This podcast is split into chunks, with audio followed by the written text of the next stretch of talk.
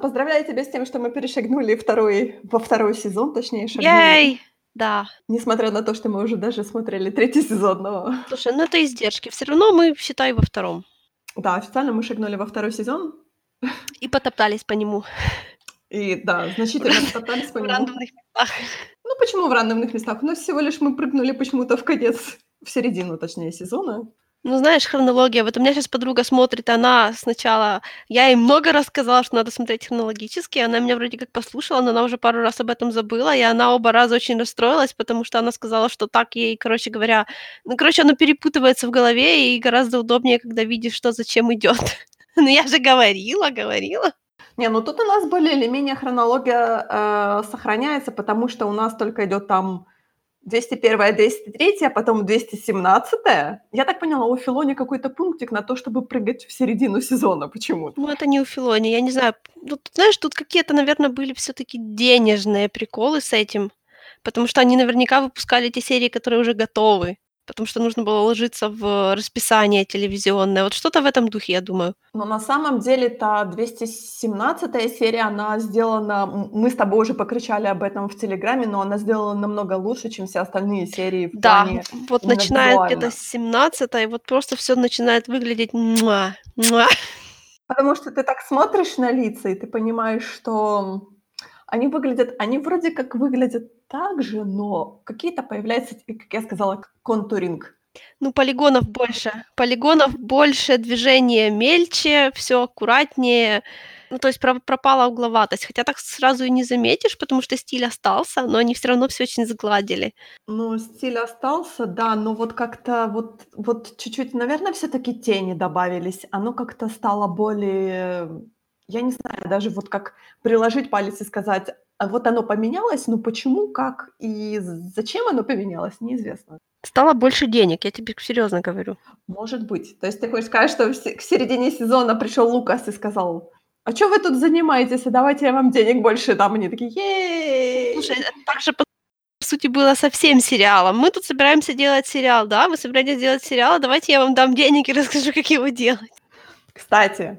Пока мы не начали говорить про «Клоновойны», выложили же десять минут сериала, как он называется, Star Wars Underworld, который хотел Лукас снимать еще до продажи Лукасфильма Диснею. Он, он вроде выглядит нормально, но я не смогла его посмотреть, потому что ужасная актерская игра. То есть там это какие-то тестовые... Сразу видно, что Лукас делал, да?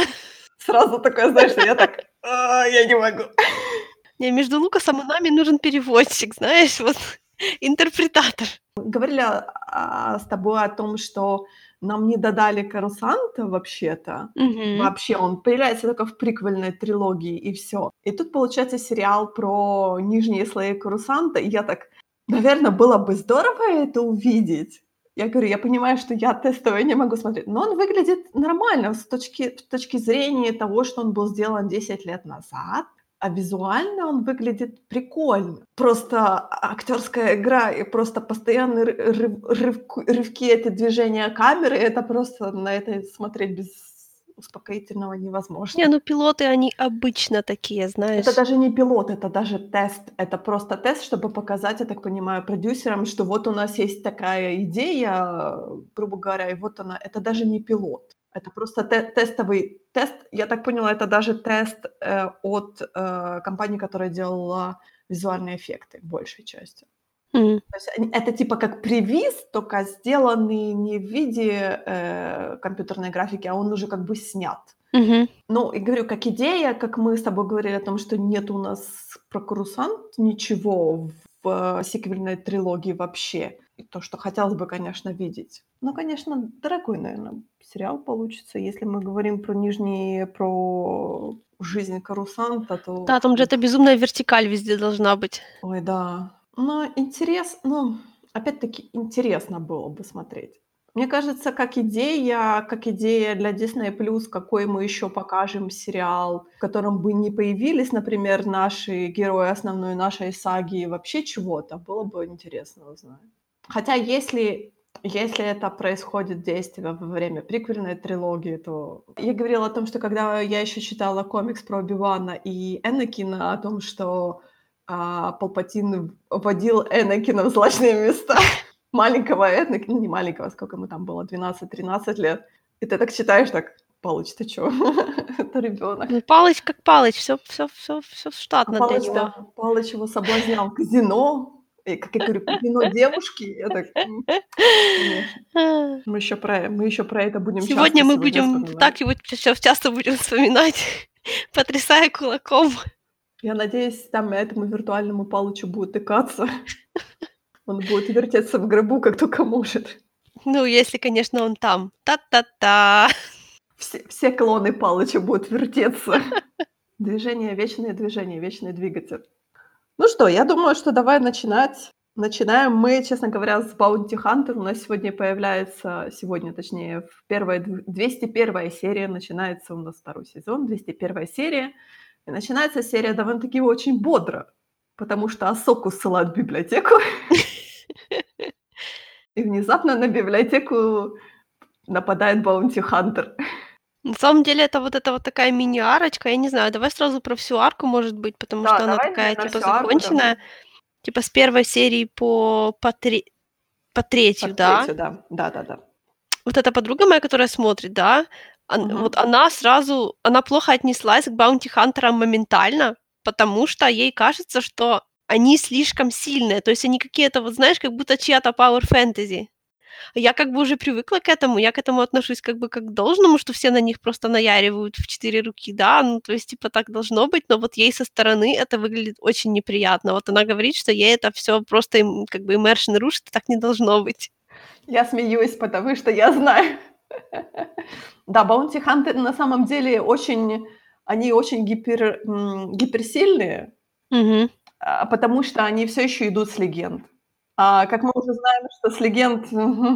Я ж такой вообще адвокат дьявола, то есть я с ней, в принципе, согласна, но я так, типа, говорю, ну, понимаешь, то есть, типа, ну, что-то, что джедаи, они, в принципе, ну, война не специализация джедаев, типа, то есть они не то, чтобы все время должны драться, понимаешь, да, вот Баунти Хантеры, они всегда этим, не, типа, этим, только этим на жизни зарабатывают, они такие, бла-бла-бла, ну, неубедительно. На самом деле, если мы говорим про Баунти Хантеров в «Звездных войнах», то это... То есть, если у нас скавен, скавенджеры, это вот у нас Хэн Соло, у нас, получается, он скавенджер, он смагглер, э, как это правильно сказать? Контрабандист. Он контрабандист, да. Но он не считается... То есть, Баунти Хантеры, они на голову выше его, у них, опять-таки, лиги и прочее. То есть, они... По сути, это просто наемные они... убийцы, понимаешь? Это не, не что-то другое. Я тебе хочу сказать, что у них есть, э, ну, тоже там есть какой-то кодекс чести, они не считают да, себя ассасинами. Ну, камон, камон, камон. Есть какая-то, я так понимаю, часть баунти-хантеров, которые всегда привозят, типа, мёртвое тело, и за это получают меньше. А есть баунти-хантеры, которые стремятся получить больше, поэтому при... привозят тёплое тело. Ну, знаешь, если это работает, как во всех wanted историях, то там всегда есть, типа, там, нам нужен только мёртвый, или нам нужен только живой, или любой. Ну, это да, это заявка, то есть, ну, всегда мёртвый будет стоить дешевле, чем живой. То есть, те, которые привозят живых, они стоят намного дороже, чем те, которые привозят мёртвых. То есть, если ну, ты ладно. хочешь нанять ассасина, он будет тебе стоить дешевле, чем тот, кто просто украдёт. Mm, ну, ладно. Это, так как они этим зарабатывают себе на жизнь, то слабые тут просто не выживают. Да, ну, в общем, Кат Бейн, то есть он тут прям вообще супер-мега-пупер крут. Я не знаю, что про него ещё можно сказать. Он такой, знаешь, просто... Я не могу сказать, что он такой overpowered. Я бы я этого так, чтобы сильно не увидела. Точнее, ты знаешь, мне кажется, тут были очень большие проколы со стороны всё-таки Ордена, я увидела. Мне вообще вот то, как Орден относится к тому, что пытается к ним пролезть, заметь, они даже не подумали о том, что кому-то может понадобиться холокрон. Ты знаешь, мне кажется, это им просто не пришло в голову. По сути, ну да, потому что тоже... никто кроме них не может их всё равно открыть, да, поэтому они сразу это... решили, что у них захотят украсть что-то военное. Информацию, да, да. Конечно. Самое, самое, самое важное, самое дорогое. А холокрон — это действительно такая фигня, которая, по сути, это он взял первый попавшийся холокрон. Он просто вытянул что, какой-то там типа из стен. Он пришёл так, вот этот возьму, он мне нравится, всё. Вообще, мне кажется, холокрон — это такая фигня, которая сугубо джедайская штука, которая никому больше не нужна. Ну вот заметь, вот типа холокрон так. И замки в этой библиотеке — это замки, которые открываются только силой. А, про замки я не заметила. Про замки вот там как раз на входе в этот, когда Асока идет с... Господи, как ее зовут? А, все-все, я поняла. Помнишь, да, и заходит, и плакун проходит, да, и он открывает дверь, ну, то есть он поворачивает этот механизм силой. Вот точно так же и холокроны работают. То есть, в принципе, никто больше туда бы даже и зайти не смог, кроме них. Ну, не взламывая, понятное дело. Я помню, Оби-Ван тоже вскрывал какой-то замок внутри уже. Да, он мог, они там бродили. Да, они там бродили, он там что-то тоже вскрывал. По сути, как бы действительно очень верное решение о том, что только... Я так понимаю, что только определенный уровень силы можно открыть этот замок. Ну, это просто даже... нужно... Ну, это тоже... Это из той же серии, что собирание светового меча, на который ты еще посмотришь. Это, это такой высокий уровень левитации, наверное. То есть применять такой, такой ювелирное применение, применение силы. Вот, поднять холокрон, открыть холокрон, засунуть в него этот кристальчик и все собрать обратно. Точно так же с замками, точно так же, как со сбором меча. Меч же, ты понимаешь, не руками собирают. Ну да. Ну, я так понимаю, что холокрон, по сути, он пустой, он типа как э, аппарат для фильма. Да. Да, да. Туда нужно что-то вставить. Угу. Мне почему-то казалось, что э, Кат Бейн потом охотился за кайбер-кристаллом. Но нет, это оказался какой-то другой кристалл. Это кристальчик с записью, да. То есть они что-то записывают еще на кристалл. Угу. Какая все-таки система странная? Система Ниппель, странное хранение информации у них. И так прям сидишь и думаешь, блин, как это всё работает? Странно, я бы сказала. Если начинать копать, блин, вот это всё такое хорошее сочетание серий для того, чтобы об этом говорить, серьёзно, вот как работает их, собственно, голографическая тоже система? Тебе не кажется, что их голография тоже работает на кристальчиках? Потому что оно так выглядит, потому что то, что, ну, то есть сообщение, которое присылает холокрон, это, по сути, ну, то же самое, что их переговорное устройство, которое снимают кусочек комнаты и транслируют. Наверняка оно всё на кристаллах работает. Просто джедаи это как бы немного по-своему используют. Мне кажется, ты знаешь, сама система о том, что вот у нас есть, получается, sci-fi-ный элемент о том, что у нас всё переводится в электронику, у нас нет бумажных книг и прочее, прочее, прочее. При этом вот у нас фэнтезийный элемент о том, что всё работает через какие-то магические кристаллы. Так они не магические. Просто там кристаллы — это такая, знаешь, валидная форма технологий. Как у нас, не знаю, как тачскрины, которые тоже делаются из... Ну, ты говоришь, что это не кайбер-кристаллы. Ну, это вряд ли кайбер-кристалл. Но вообще, в принципе, то, что там используют кристаллы, это для меня, вот, считай, сейчас новинкой стало, потому что я раньше этого не замечала. А ты уверена, что они не используют кайбер-кристалл? Все-таки я так понимаю, что кайбер-кристалл, он источник довольно-таки большой энергии какой-то. Кайбер-кристаллы — это особенные кристаллы, и вообще никто, никто кроме джедая, не отличит кибер-кристалл от обычного. Точнее, не кибер, а кайбер, правильно будет, наверное, да? Но мне кажется, знаешь, вот это такая система кристаллов, это как-то, я говорю, это что-то из... фэнтези мира, о том, что вот у нас есть орден, который работает только с кристаллами. То есть кристаллы у них в оружии, кристаллы у них в библиотеке, кристаллами они передают информацию. Ты знаешь, что-то такое, как это сказать, племенное, что ли? Ой, слушай, ну не преувеличивай. Мы тоже вон используем, like, огонь. Ну, просто понимаешь, что получается кристаллы как валюта информа... информационная, что ли, наверное. Мы тоже используем кристаллы. Очень много где. И в микрочипах используем, в микроскопах используем, во всех микротехнологиях мы используем кристаллы. Да, но мы Если я не ошибаюсь, то мы их... Ну, я понимаю, но это может тоже обрабатывать, потому что все-таки не киберкристаллы. Вот те, которые они используют в своих голографических э, переговорниках, вот это, наверное, обработанные технологически, а у джедаев это больше такие, знаешь, ну да, реально волшебные, которые проецируют, которые помогают связаться с, как бы с, с силой, сфокусировать ее. Я думаю, что это все, знаешь... завязано, ну, то есть, понимаешь, это лазерный меч, да, это такие тупо лазерный меч. Лазеры и кристаллы, они как бы связаны вообще природно, понимаешь? Я просто такой офигенный специалист по физике, да, но если я не ошибаюсь, то создание лазера в реальном мире с кристаллами связано. А, но там оно более связано с, том, с тем, что, я тоже сейчас начну брать, с тем, что у тебя есть источник энергии и есть зеркала, грубо говоря, которые ну, да. могут фокусировать. Как это работает, например, в бластерах, я не знаю. То есть я знаю, что, например, бластеры нужно перезаряжать. То есть там есть, они не бесконечные. То есть не так, что ты можешь бесконечно делать пиу-пиу. Нет, есть, по-моему, бластерные какие-то батареи или что-то такое, то есть нужно перезаряжать их обязательно. Но я так понимаю, что Кайбер-кристалл, он типа вечный, то есть он неисчерпаемый источник энергии. Да, наверное, потому что он черпает энергию, собственно, здесь. Через силу. Да. Это все, знаешь, это такое вот... Я так понимаю, что у Лукаса... Понимаешь, вот эта вот э, тень эпохи транзисторов, которая в свое время была очень романтизирована, да, вот, и то, что я когда читаю там «Старого железного человека», да, все вот эти вот приколы о том, что людям казалось, что вот эти вот микросхемы, это просто, знаешь, уже такой следующий шаг, да. И вот этот вот прикол, что тогда вот это было на слуху, понимаешь, это было такое мейнстримное, сайфайное, как бы такое течение. Лазеры и кристаллы, они были как-то связаны вот в мифологии. Поэтому просто Лукас над этим еще надстроил еще один уровень, который связан с силой. Ну, как бы даже сейчас оно, даже несмотря на то, что, наверное, на то, что, наверное, мы к этому привыкли, но все равно сейчас даже вот лазерный меч, оно как-то более или менее нормально воспринимается, мне кажется, даже теми людьми, которые смотрят, только начинают, например, смотреть «Звездные войны». Это как бы воспринимается окей. Ну, во-первых, окей, потому что они уже и так в массовой культуре все это дело видели. И их не удивишь эм, спецэффектами.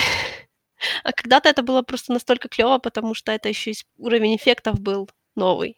Ну, мы можем сказать, что, например, «Звездные войны» — это что-то типа стимпанка. Ну, оно какое-то вот, оно все-таки... Мне нравится, что оно на самом деле свое. Вот такого как бы нету больше. Ну да. Такой интересный набор всяких фич из разных жанров. А ты знаешь, как это, вот ты, например, я не знаю, добралась ли ты до «Чужого», «Чужих» и прочее. Нет, нет. Вот, например, у «Чужого» это самый-самый первый фильм, так как это было снято, сколько там, тридцать пять сорок лет назад, то их технологии были довольно-таки архаичные в том плане, что вот эти всякие компьютеры, там были, знаешь, вот старые клавиатуры с такими, знаешь, с большими кнопками. С такими гигантскими mm-hmm. кнопками. То есть у нас сейчас клавиатуры, они простые, абсолютно они плоские, ничего такого нет. Там именно такие, знаешь, большие кнопки, которые, знаешь, как в печатной машине. Ну да, ну да. И оно осталось, и оно до сих пор, они используют вот эти более или менее архаичные, потому что нужно соблюдать continuity. Mm-hmm. Потому что даже несмотря на то, что «Чужой» у нас идет далеко-далеко в будущем, но при этом оно, знаешь, такое, оно... Вот такой легкий флёр стимпанковости, стимпанковости из-за того, что оно выглядит очень old. То есть вот эти, знаешь, маленькие мониторчики такие, то есть у нас сейчас всё гигантские эти экраны и прочее, и оно не уменьшается. Оно только увеличивается. Да, у них маленькие мониторчики, эти клавиатуры такие, знаешь, как печатная машинка, то есть вот эти всякие светодиоды, то есть всё очень архаично старое. Ну, в «Звёздных войнах» они это тоже оставили. Да, там это выглядит естественнее, чем... Да. Ну, в «Звездных войнах» это выглядит естественнее, потому что у нас э, давным-давно в, галак... в галактике... В далёкой-далёкой галактике. Да, да, это было давным-давно. Ну, типа. Не все вещи в цивилизациях развиваются одинаково. Так как у них достаточно рано появилась технология вообще вот такого простого, ну, бюджетного, считай, путеше... ну, космического путешествия, я думаю, что связь, которая каким-то образом с этими кристаллами связана, поэтому здесь вот они изобрели, оно работает, и они даже ничего толком не... ну, не пытаются никакие инновации в эти сферы принести, потому что все уже и так нормально. Это, знаешь... Все равно в моем телефоне там восемь гигабайт оперативки или, блин, двадцать восемь, потому что восемь уже с головы хватает. То есть в каком-то плане оно там, ну, достигло своего пика.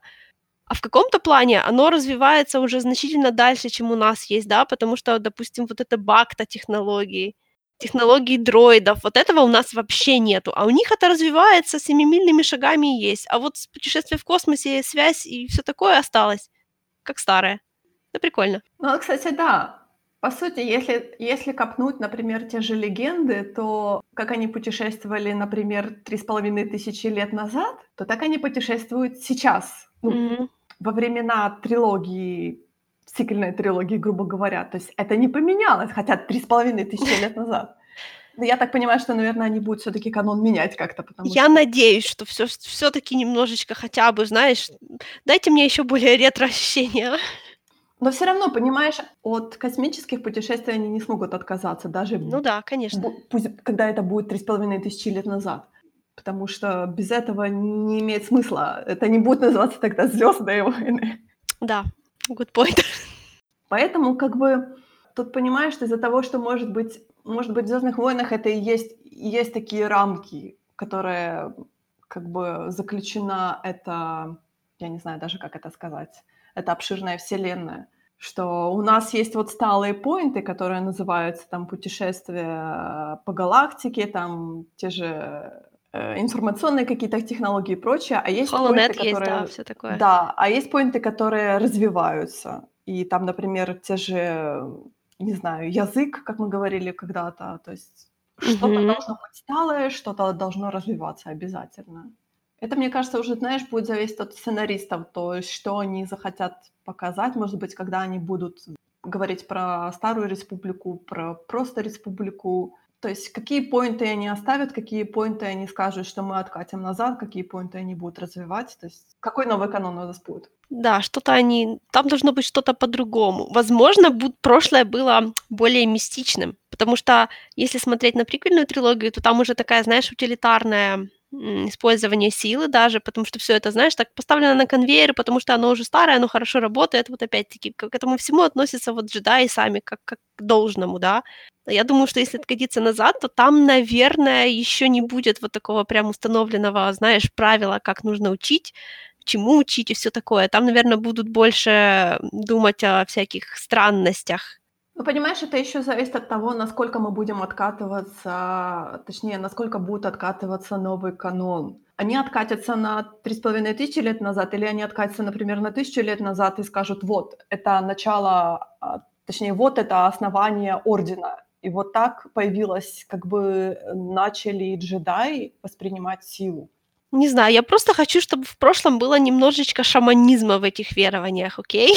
О, да, я с тобой абсолютно согласна. Потому что мне хочется увидеть, знаешь, что-то такое, может быть, какие-то рунические основания, то есть что-то то, что, может быть, у нас были, знаешь, какие-то, может быть, верования в каких-то там богов и прочее. То есть это, мне кажется, всё есть, оно просто не показывается. Ну, потому что это не мейнстримно, понимаешь, это не, ну, что, понимаешь, как это, такие всякие вещи, которые, знаешь, вот эти все культурные правила, то многие идеи, например, там мыть руки, да, они вводятся как часть религиозной процедуры, а остаётся, потому что оно работает просто независимо от того, придерживаешься ты религии, которая заставляет мыть руки или нет.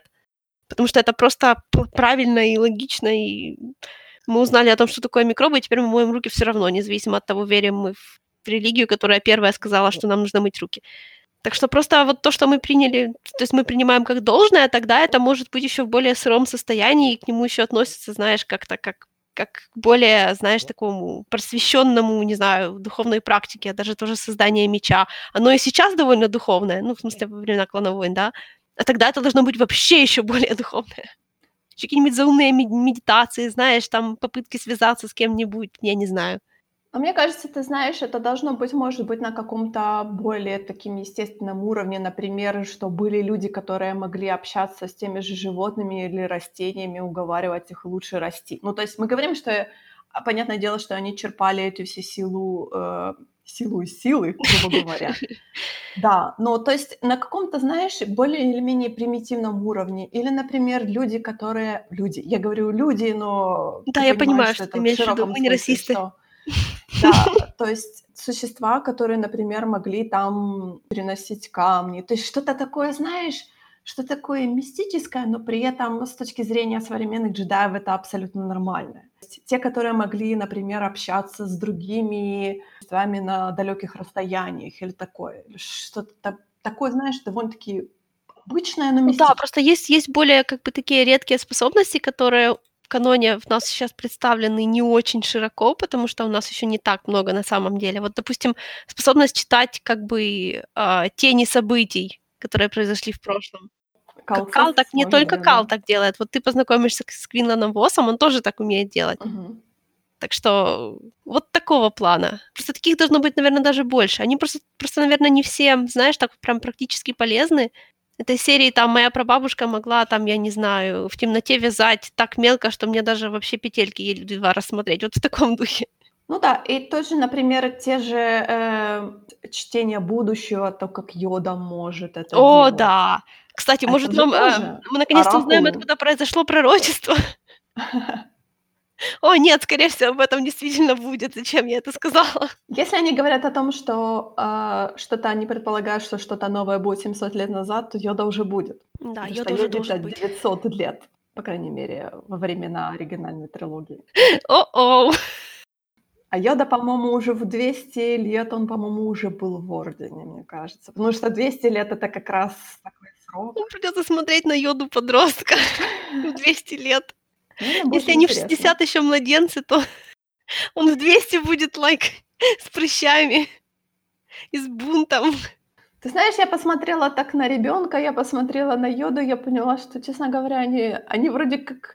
похожи, но не так, чтобы очень похожи. Уши разные, глаза разные. То есть, может быть, они просто становятся еще страшнее, но как-то я не могу сказать, что ребенок очень похож на Йоду.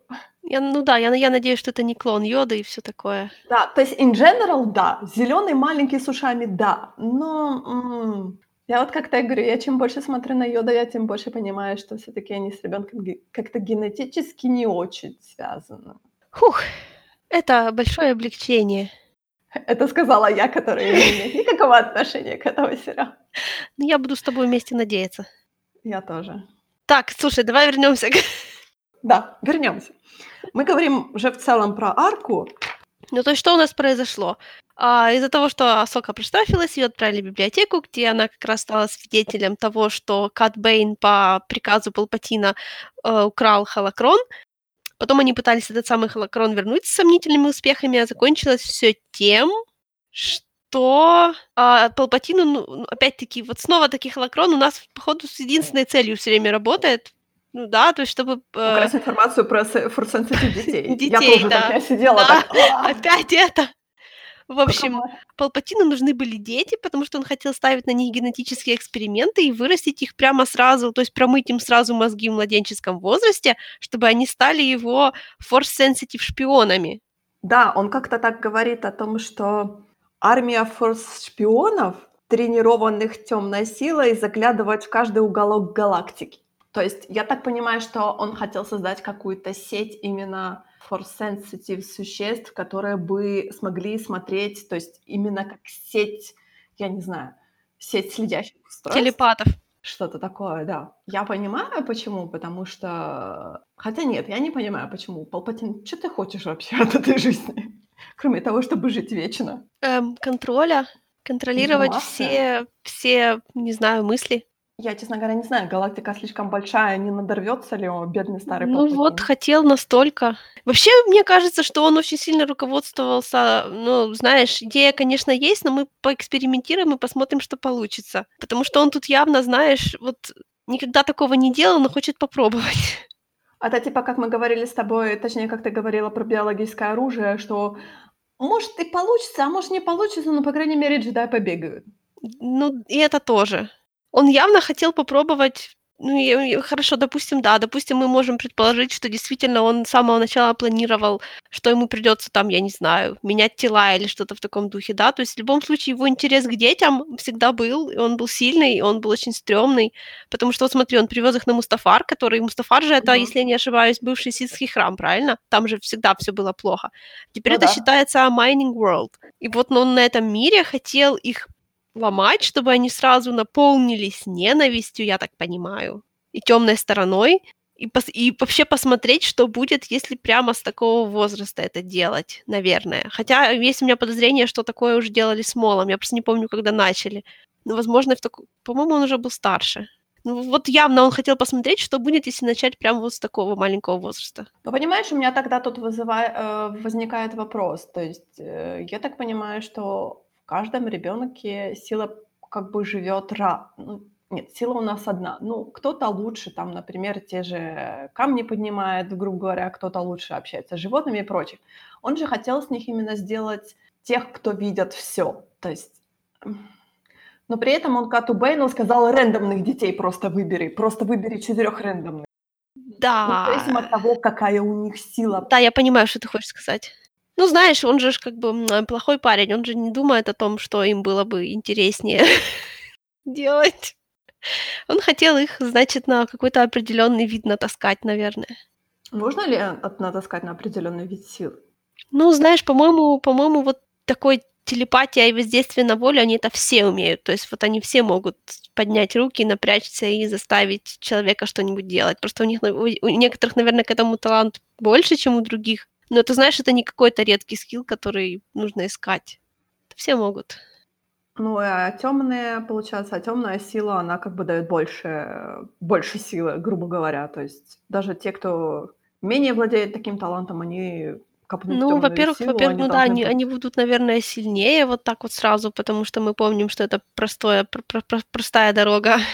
Но смотреть во все уголки галактики, это всё-таки, мне кажется, нужно иметь талант. То есть тут просто обычным копанием тёмной силы не Ну, обойдёшь. Слушай, может, он просто был излишне драматичен. На самом деле он просто хотел, чтобы они за всеми наблюдали и смотрели, не, не, появится ли какой-то, не появится ли какое-то сопротивление ему прекрасному.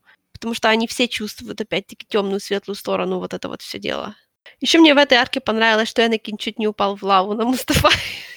Тебе, кстати, не понравилось то, как Энакин легко отдал жизни форсенситив детей за жизнь Асоки? А... У, нас, у нас опять вот этот лейтмотив о том, чтобы пожертвовать одним, чтобы спасти тысячи. И Энакин, ну да, который эгоистично сказал, что я спасу Асоку, при этом, наверное, я когда-нибудь спасу жизни этих детей. Я потом их спасу. Но он так уверенно сказал, я потом их спасу. Я так... М-м. Энакин и приоритеты, да. Ой, тоже Энакин. Большая тема этой подборки эпизодов. То есть, это, я так понимаю, что это любимая тема сценаристов «Клоновойн». Ну, знаешь, они ждут, по сути, все эти «Клоновойны», и считаю, вот как только Лукас пришел, то оно сразу перестало, сразу стало быть меньше про «Клоновойны» и больше о том, как у Энакина крыша ехала. Но одно другому не мешает, знаешь ли. Я тут еще хочу сказать, что... Э- Меня, честно говоря, немного напрягло, но это тоже у нас идёт с прошлых серий, о том, что канцлер требовал отчёта. Да, докладывайте Палпатину. Да, пожалуйста, докладывайте Палпатину, как у вас там дела идут с вашим украденным холокроном. Ну, это наши джедайские дела, но джедаи же у нас, как это, военные, воен, да. Как бы, да, военная сила, подчиняющаяся Сенату, поэтому вы докладывайте, пожалуйста. Мне тут понравилось, знаешь, как Мейс Винду и Оби-Ван такие, типа, мол, нет, это наши внутренние дела. И Энакин такой, нет, мы должны всё рассказать канцлеру. Я такая, ну, ну потому что, потому что, потому что Палпатин валидирует Энакина, понимаешь? Вот это тот, знаешь, не все, кто тебе поддакивают, твой друг, потому что Палпатин, он осознанно, ну, вешает, даже это не то, чтобы даже вешает лапшу ему на уши, он просто даёт ему плохие советы, он говорит ему то, что тот хочет слышать, а не то, что надо слышать. Но это же ещё тот момент, что э, Палпатин же не начал ему рассказывать о том, что вот... Э, историю про... Дарт Сидиус девайс. О, Дарт Плагиус девайс, простите. Да-да-да, он же не начал ещё рассказывать эту историю о бессмертии. То есть, я так эту понимаю, не начал, он, но, но он сама суть их отношений. То есть он там начал же. Его подталкивать к членству в... Как они называются? Чтобы он хотел быть членом Совета. Да-да, членом хотя его никогда Ордена. Бы им не сделали. Потому что он слишком неортодоксальный на самом-то деле. Ну неужели Энакин настолько амбициозный? Нет, просто понимаешь... Пал- а бы было? Палпатин, Палпатин один из немногих людей, которые говорят Энакину то, что он хочет слышать. То есть, когда Энакин общается с Палпатином, он получает очень сильный позитивный эмоциональный отклик, потому что Палпатин говорит ему, что он... как бы, что, что, типа, он, типа, прав, то есть он в нём подращивает вот эти вот сомнения, амбиции, вот всё, что, всё, что нормальному человеку нужно бы держать в узде, это ему говорит Энакин. Ты всё правильно делаешь, они тебя хотят зла, а я тебя хочу только добра. Это называется груминг. Я не чувствовала в Энакине вот этой амбициозности о том, что я хочу сидеть в сен... э, не в Сенате, в... в Совете. Я хочу сидеть в Совете. Мне кажется, у неё нету такой амбициозности. Но при этом, действительно, Палпатин его так, типа, мол, а почему ты? Ты же такой сильный, такой хороший, такой красивый, такой мудрый. Чё ж ты там не сидишь? И Энакин начинает думать, да, действительно, чего же я не... Я, кстати, заметила, что в Совете постоянно есть пустующие места. То есть э, те, которые, я так понимаю, отсутствующие в данный момент в Ордене на Корусанте, то они как голограммы присутствуют. Но есть места, которые никто не занимает. То есть я так понимаю, что Совет сейчас немного пустоват после того, как э, там на Геоносисе случилось. Ну, возможно. Или просто это все, знаешь, не настолько... Ну, кто хочет сидеть в этом чёртовом Совете? В конце-то концов... Квайгон не захотел. Я не думаю, что они все так прям рвутся. Квайгон руками и ногами отпихивался, говорил, сами-сами, без меня, пожалуйста. Ну вот видишь, да, это я ж не думаю, что это прям такая, это надо любить политику. Ой, как кто будто там Йода из них так любит, любит политику. политику. Йода там сидит с тяжелым вздохом, понимаешь, потому что просто, как это, по уровню положено. Йода такой, я лучше посижу. Я посижу, чтобы никто другой не посидел. Вот именно, да. Мейс Винду просто потому что... Мейс Винду там находится на своем месте, но он один из немногих, потому что он очень странный человек, такой, как для джедая, да, он такой своеобразный, скажем так. Ему там как раз место, потому что ему это все дело нравится, насколько мне... Я каждый раз, нравится. Честно говоря, я каждый раз удивляюсь, что там делает Оби-Ван. А Оби-Ван там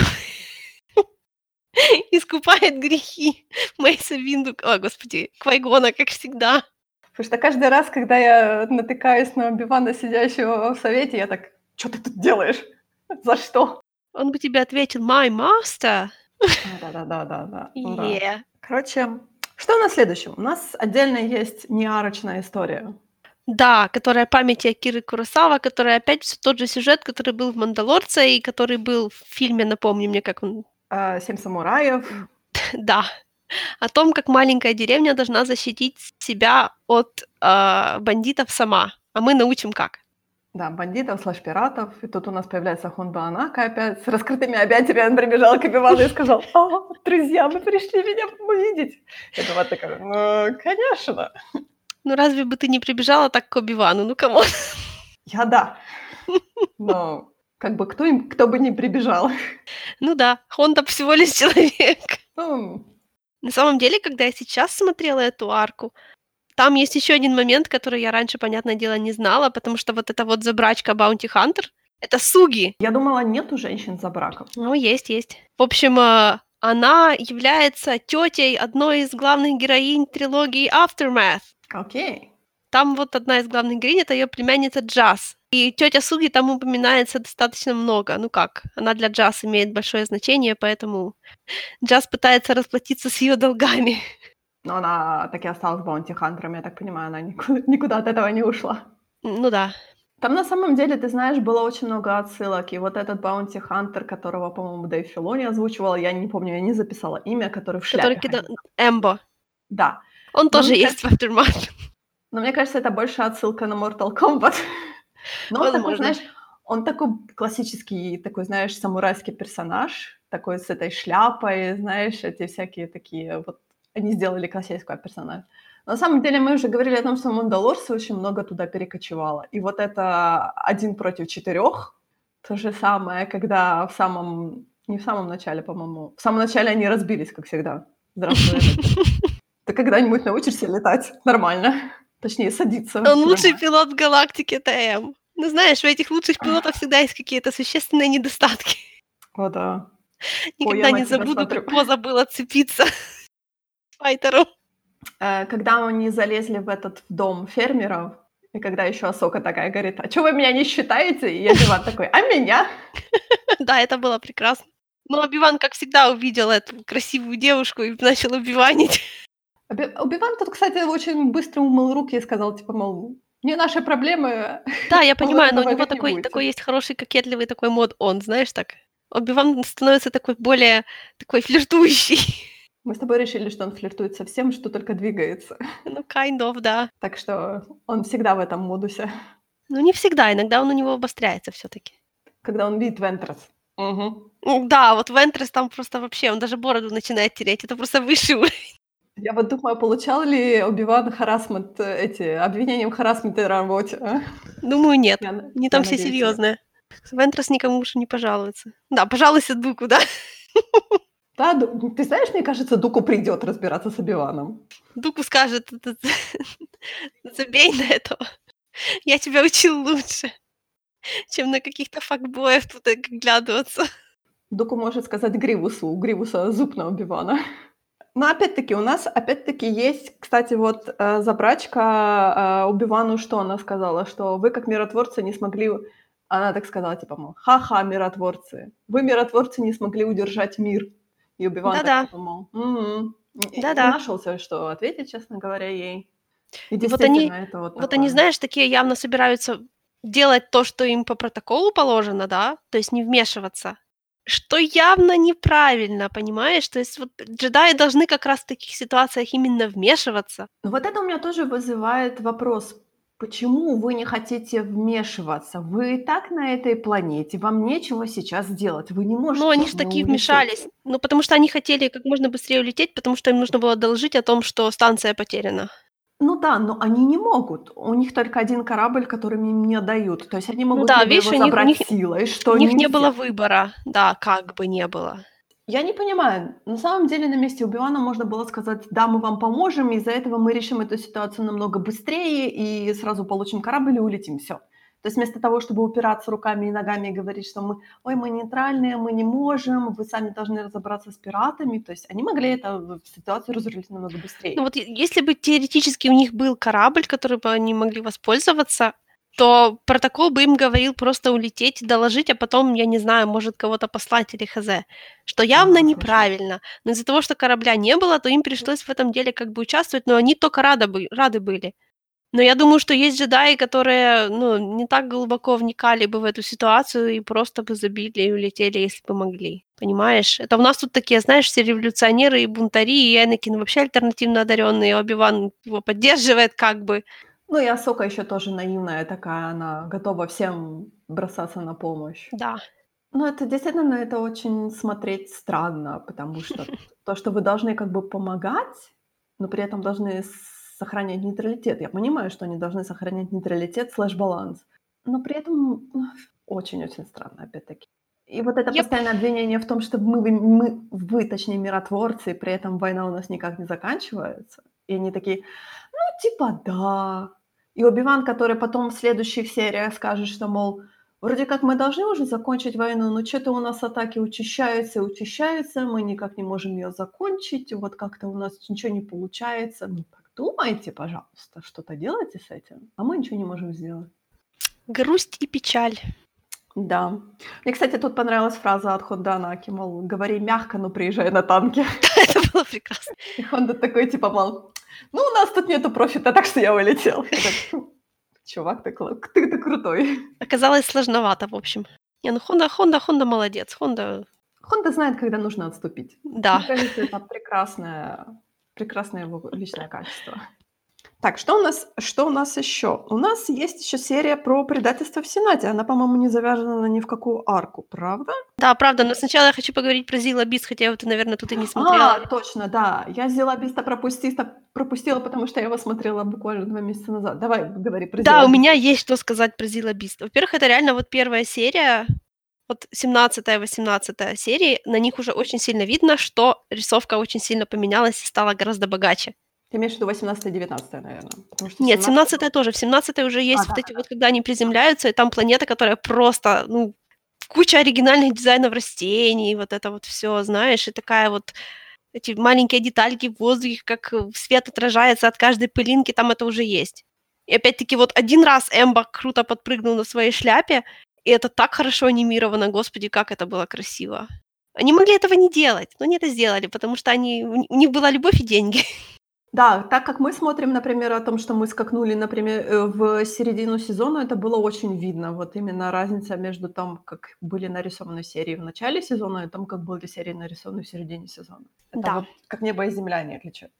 Ну, помимо того, что Зиллобистия там, это очень тяжелая арка, которую смотреть тяжело и неприятно. И никогда я так ненавидела, не ненавидела Палпатина ни до, ни после, как в ней. Потому что мы, наконец-то, то есть там, во-первых, полностью видно, какой он человек.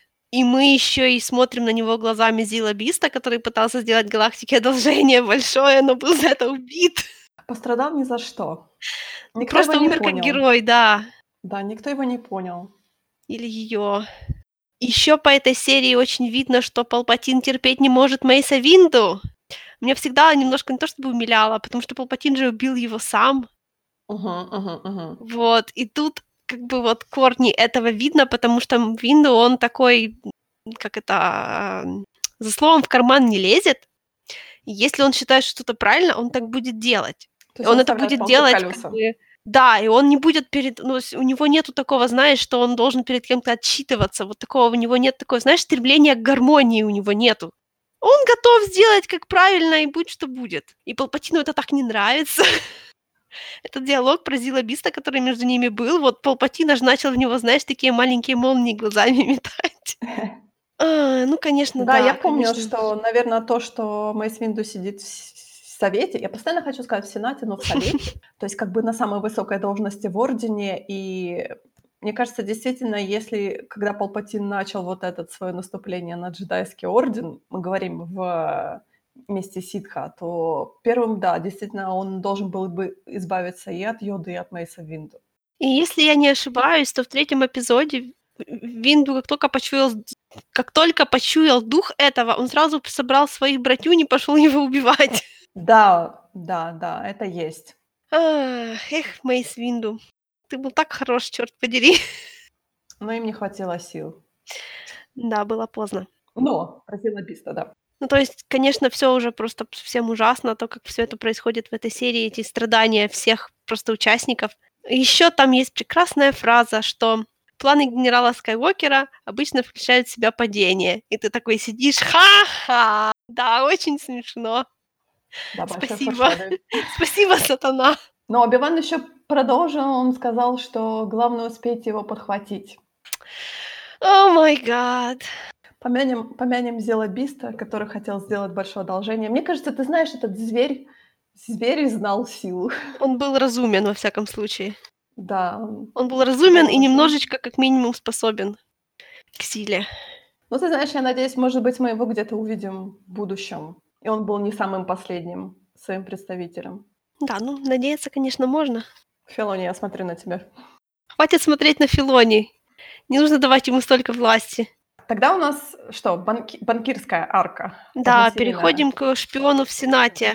Она такая, знаешь, она такая насыщенная, как для одной серии. Тут было много всего интересного. Например, странные взгляды Оби-Вана на Энакина. Да, Оби-Ван там просто немного валялся внутри Оби-Вана. То есть Оби-Ван уже начал что-то чувствовать. В этой арке очень сильно, ну, я думаю, он давно знает, в этой арке мне, например, очень сильно видно, насколько все-таки Энакин младше, чем Падме. И это прекрасно, потому что такая разница в возрасте — это редкость на телевидении почему-то. Потому что она его старше на сколько, на пять лет? Да. И тут видно, что она уже побывала во всяких интересных местах. Вот. И что у нее была жизнь до него, а вот у него нет. И, конечно, он так очаровательно ревнует, так себя мило ведёт, но... правда? С правда? одной стороны, это, это очаровательно, потому что это смешно, потому что он такой становится, знаешь, он выглядит сразу младше, он выглядит сразу такой, знаешь, такой немного фу-фу-фу, как, знаешь, как, как, как ёжик фыркает, да, и всё такое. Это как бы мило, но на самом деле это всё очень стрёмно, потому что это опять-таки всё предпосылки ко всему плохому, что случится. Потому что вот это вот его главная проблема, это то, что он... ей не доверяет, потому что он... Ну, то есть это вся основа его будущего падения окончательного, считай. Он настолько от нее зависит. Ну, то есть, знаешь, вот это все темная сторона происходит откуда? От страха. И он очень сильно боится, что она его бросит. Причем у него абсолютно нет повода как бы сомневаться в ней, но он все равно сомневается. И хотя, да, и хотя эта арка, заканч... серия заканчивается на такой позитивной ноте, когда она его спрашивает, типа, она ему говорит, типа, типа, uh, I made you doubt me, он мне сказал never, но он врал, потому что он сомневался. И даже если он головой понимал, что это все на самом деле, как бы, да, то есть ему нечем волноваться, он все равно волновался и сомневался. Мне его ревность очень не понравилась, потому что она была очень такая, довольно-таки злая. То есть, да, когда это человек, такая... когда я вижу, когда я вижу в реальной жизни, когда человек так ревнует к своей второй половине, то это очень неприятно на это смотреть. Плохой звоночек. Я начинаю подозревать, да, что, может быть, этот человек бьет свою вторую половину. То есть это уже такая, знаешь, которая может перейти в физическое насилие, я бы сказала. Потому что это уже эмоциональное насилие. Такая ревность, которая, знаешь, такая агрессивная, очень показу- показательная. И это очень неприятно на это смотреть. Я понимаю, что тут как бы То есть она твоя жена и прочее, но ты должен тоже вести себя сдержанней, и он не может это сделать. Да, потому что он младший, потому что это является его дорожкой на темную сторону, вот конкретно. Это его главный просто пропуск туда. Да, его ревность, его недоверие большое. Кстати, недоверие, вот это недоверие, мне кажется, он и Асоке не доверяет, и он Оби-Вану не доверяет. То есть тут, честно говоря, у Падме у него и ревность, и недоверие одновременно смешивают. Ну тут всё, корень этому всему страх, потому что он боится и за слишком сильно, хотя и рационально, ну да, это нормально, просто опять-таки нужно знать какую-то границу страха, да, держать его под контролем. А с ней он еще и боится как бы самому пострадать, как бы, да, что она его может бросить, что она его может обидеть. И это вот тут он, прямо в нем страха так много. Ну, так он и есть! Да. Ему двадцать ну, лет здесь. Маленький ребенок. Да, ужас, то есть ужас. Там это плохой рецепт, и, конечно, не стоило, конечно, ему жениться, не стоило. Но что уж, если бы он не женился, то Палпатина бы никто не победил. Всё, Падма виновата. Она Почему? Согласилась. Нет, мы никогда не говорим, что Падма виновата. Падма Нет. была просто пешкой. Падма прекрасна. Падма прекрасна, да. Она как Падма шпион умница. Вообще, она, да, Падма умница, она всех очаровывает, она политически, там, дипломатически всех, там, вообще она молодчинка.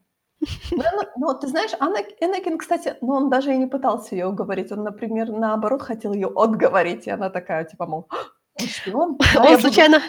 он случайно применил Падме реверсную психологию. И она сработала. Да. Падме такая, да, ну как да? Я сказала тебе нет, а я сказала да. Зато он не пытался как бы ею манипулировать даже, да, то есть, вот, понимаешь, с одной стороны, это так нездорово, а с другой стороны, у него даже не хватает как бы второй извилины для того, чтобы как-то, для того, чтобы как-то попытаться здесь быть немного хитрым. Мне кажется, он просто не знает, как это сделать. Ну да. Он, он ну... слишком простой для этого. Да. Эй, бедняжечка. У нас Энакин, он просто, просто сельская дитина. Что тут можно сказать про него? Но про падение Энакина мы поговорим еще в следующей арке, правда? Да. У нас тут большая арка. По-моему, это все четыре у нас серии, это одна арка, правда? Мы возвращаемся на Геоносис. Мой любимый Геоносис. Да, Оби-Ван сказал, ну ничего такого веселого там не было, с точки зрения, с моей точки зрения. Ага, from a certain point of view. Поймали, привязали к столбу, выпустили животных и монстров каких-то, похохотали немножко. Я просто вынуждена сказать, что вот это у нас сейчас в этой арке произошла, собственно, то, что называется вторая битва за Геоносис. Треть... А, да, и в вторая, процессе вторая. этой второй битвы за Геоносис Республика обнаружила планы Звезды Смерти. Это вот как раз где-то здесь, на заднем плане происходит, потому что они их обнаружили, и они обнаружили, что эта звезда, она уже начала строиться, но на этот момент уже было построено её кольцо. Поэтому э, они начали, Республика начала думать, что с ней делать, и тут-то как раз на сцену первый раз и вышел Кренник. Окей. Okay. Я эту часть очень люблю именно поэтому, потому что это такой большой кусок истории, и вот создание Звезды Смерти вот как раз здесь и сейчас. Я понимаю, что эта арка и без того классная, но я просто не могу об этом не сказать. Ну, я так понимаю, Кренник вышел с предложением к Республике, а давайте мы эту штуку закончим? Ну вот, типа того, да, он, по-моему, пришёл к этому самому, к э, заместителю Палпатина, как его, Масамеда, и типа давайте продолжим её строить. Ну и, короче, ему разрешили, только теперь это... И уже Республика где-то с этого момента сама строит Звезду Смерти. Что самое странное, потому что у Республики, по идее, она ведёт войну, денег должно быть мало. А тут, понимаешь, тут уже просто, понимаешь, они строят супероружие, а Республике нужно оружие, чтобы победить в этой войне. А так как оно уже всё равно начато... А тут Кренник такой, блин, ребята, давайте достроим, а будет клёво. А как насчёт супероружия? Ну, я знаю одного человека, который... который как раз знает, как такое что-нибудь придумать. Ты знаешь, если бы, если бы Гален Эрсо и Кренник начали собирать крест, кайбер-кристаллы во времена ещё джедайского ордена, когда он ещё был, я думаю, что Сенат бы, точнее, джедаи бы сказали «но-но-но-но-но-но». Там всё было немного сложнее, потому что, к несчастью, Кренника... Во-первых, э, во-первых, э, Гален Эрсо в этот момент, насколько я помню, находился в плену, потому что он, э, не, то есть он и его жена, они не хотели принимать ничью сторону вообще в клоновойнах, угу. и их взяли в плен республиканцы. Окей, okay. Поэтому, для, поэтому для того, чтобы его привлечь к проекту, Креннику пришлось сначала его освободить, потом он из все равно не согласился. Подожди. Из, а из, из, из лап сепаратистов. А, ты сказала в плену республиканцев, я, я же плену, испугалась. Я, думала, извиняюсь, в плену сепаратистов. И Креннику ему сначала пришлось сначала его освободить, но потом тот все равно не захотел, ну, он же типа все равно ни на чьей стороне не находится. Uh-huh, Короче uh-huh. говоря, а Гейлен просто занимался исследованием, собственно, самих кристаллов. И, конечно, это все, и Кренник его пытался уговорить вот, вот еще долго. Но Звезду Смерти он уже все равно строил. И это прекрасно, вот тут каждый раз, когда геоносианцы разговаривают на своем языке, меня это прямо так, потому что вот а, тут же было про Погла, да, Uh-huh. А Погла остался в плену у Республики, да, но Кренник с ним там, короче, вся, всячески взаимодействовал, и они как бы его привлекли снова-таки к тому, чтобы строить Звезду Смерти, потому что геонос... там, с геоносинцами там с ними сложно, потому что они же такой hive mind, да, этот hive mind должен быть чем-то занят, если ничем не занят, они, не... они дерутся. Поэтому вот уже, вот уже где-то буквально через пару месяцев после этого Кренник уже будет строить Звезду Смерти. Мне нравится, как мыслит... мысль... Ну, понятное дело, что тут у нас «Здравствуйте, Палпатин» все еще. Но мне нравится, как мыслит Сенат Республики. Ой, мы нашли начало строящегося супероружия. А давайте мы построим. Это... А, да, они его начали строить как бы так полулегально, потому что он же пришел прямо как... прямо как... заместителю Палпатина считать, да, это, по сути, Палпатин сказал «стройте». И они, типа, ее начали строить, ну, нелегально. То есть республика, они у, Сената, совета, они у Сената не спрашивали совета. Слушай, но это же гигантские вливания денег. Неужели никто этого не заметил? Или опять у нас банковский клан? На этой стадии. Это Ах. же еще были, собственно, это же Геоносия строила. Это ее ресурсы. А они продолжили строить деньги? Там же. Да. Подожди, за свои собственные деньги, то есть республика еще влезла в кредит. Нет, нет, нет, ну смотри, это по сути были деньги сепаратистов. А-а-а. Потому что Геоносия это же страна, это же планета заводов. И они прямо, они освободили Геоносис, и ее же прямо пустили на строение Звезды Смерти.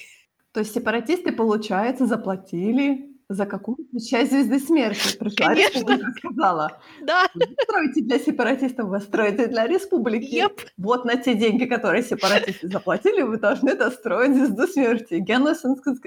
Эти геоносинцы сказали, да окей, нам все равно что делать, за какие деньги. Ну, ну да, но они же, ну то есть у республики же был их, собственно, как он там, как это, как у Погла должность. Ну, арх, арх, архгерцог или как-то так. Ну, в общем, он был пленником, и ему сказали, строй, чувак. Сказал, ну ладно, давайте строить. Я бы сказала, а денежки? Так, понимаешь, ну так, они же даже никуда... Даже, понимаешь, вот стоит завод, который делает, который ее делает. Пришли новые хозяева и сказали, продолжайте. Там же материалы есть, деньги есть, там уже все заплачено за это. Ну, то есть за какое-то, понятное дело, за какой-то этап заплачено. Насколько я помню, они успели, пока Гейлен присоединился, они успели дособирать практически весь корпус. Ну, а потом вот эта вот постоянная гонка Кренника за ресурсами, это, собственно, большой сюжет, это сложная история, в общем. Но Кренник занимался в основном тем, что он уже, по-моему, по-моему, это уже была империя, конечно, что он опустошал планеты, он использовал их как ресурсы, а потом всех убивал, грубо говоря. И бегал еще за Гейленом Эрсо с криком «А, вернись! Вернись, я тебе все прощу!» Он вообще, он вообще был многофункционален, вообще ужасно, я не могу. Да, он уговаривал Гейлена, ты не то чтобы козни против него строил, но он еще, мало того, что он всем этим занимался, он еще, ему еще и приходилось по жизни как бы под, поворачиваться Гейлен только, только такой стороной, чтобы тот обо всем этом не подозревал. То есть он одной рукой строил Звезду Смерти, другой выглядел хорошо перед Гейленом, третьей рукой занимался опустошением планет, четвертой... отчитывался перед Таркиным, и пятый играл с Таркиным в шахматы и пытался из-под него выбить этот проект полностью. То есть на минуточку «Звезду Смерти» сколько строили? двадцать пять лет? Долго-долго, да. Больше? Да. Кошмар. Какой долгостроящий проект. Этот кошмар. Какой был талантливый инженер. Да, действительно, какой распил, какой распил денег шел. Кошмар. Потому что вторую «Звезду Смерти» они... начали строить довольно-таки быстро. Ну, довольно-таки понимаешь, быстро. Вторую они уже строили, они уже знали, как строить. А первую они строили, уже как бы у них же не было полного проекта. Так что, а, еще, даже еще какой там рукой, я уже, я уже устала считать руки Кренника, но, шестой. допустим, шестой рукой он еще и допридумывал, как ее строить. Кошмар. Ты представляешь, бесплатно. Ничего. Какой классный. мы строим супероружие, мы не знаем, как его строить, как оно будет выглядеть, как оно будет работать. Мы его построим, потому что я сказал, что мы его построим. Но возвращаемся к нашей арке. Отступая под Звезды Смерти, она остается у нас на горизонте. Что первое бросается в глаза, это вот этот kill count. Я, честно говоря, наверное, бы убила Энакина просто только за это. Вот это радикально. Это просто, когда к войне начинают относиться как к игре, это уже, это уже нехорошо. Но мы только что говорили о том, что Энакин еще недостаточно взрослый, чтобы, да, Асока так и подавно. Но, понимаешь, ни Оби-Ван это ничего не говорит, ни второй джедай взрослый, я забыла, как его зовут. Мастер Мунди. Да, не Мастер Мунди, который тоже включается в эту игру, это ужасно. Но это же всё-таки не убийство, это же like дроиды. Понимаешь, но на самом деле я смотрела эту арку, и когда они считали этих дроидов, да, а я на самом деле, у меня был большой вопрос, а вы считаете убитых клонов? Давайте, может быть, мы будем считать не, не, не падших, не э, срезанных дроидов, а давайте мы будем считать убитых клонов. Сколько там будет? Какой у вас будет kill count? Так они не, не них убивают. Камон, ты понимаешь, почему они это делают? Я понимаю, почему, но я это больше всего ненавижу, ты знаешь. В любой литературе, в любом медиа, когда начинает, когда война превращается в игру, это, это ужасно. Мы говорили о том, что для джедая, получается, потери начинают нивелироваться, и они уже начинают на это смотреть сквозь пальцы, то есть человеческая жизнь уже не ценится. Дроидская, дроидская. Но они же не считают клонов, ну реально. Они считают дроидов. Я понимаю, но давайте мы будем считать клонов, давайте мы будем клонов считать, сколько мы клонов они и так считают, жадного. Но только не они считают. Они там, небось, каждый день выслушивают на брифинге, сколько погибло. Но просто это уже превращается в статистику, знаешь. Статистика, за каждой статистикой стоит жизнь. Чья? Ну да, много, ну да. Много жизней. Ну ты как ты сама сказала, что тут уже начинаются разговоры о том, что война тут должна бы уже закончиться, они уже как бы выдохлись морально, да, они все еще воюют еще сильнее, чем раньше. Ну да, Оби-Ван как бы, это, кстати, Оби-Ван говорит Люминаре. Кстати, я хотела к этому вернуться.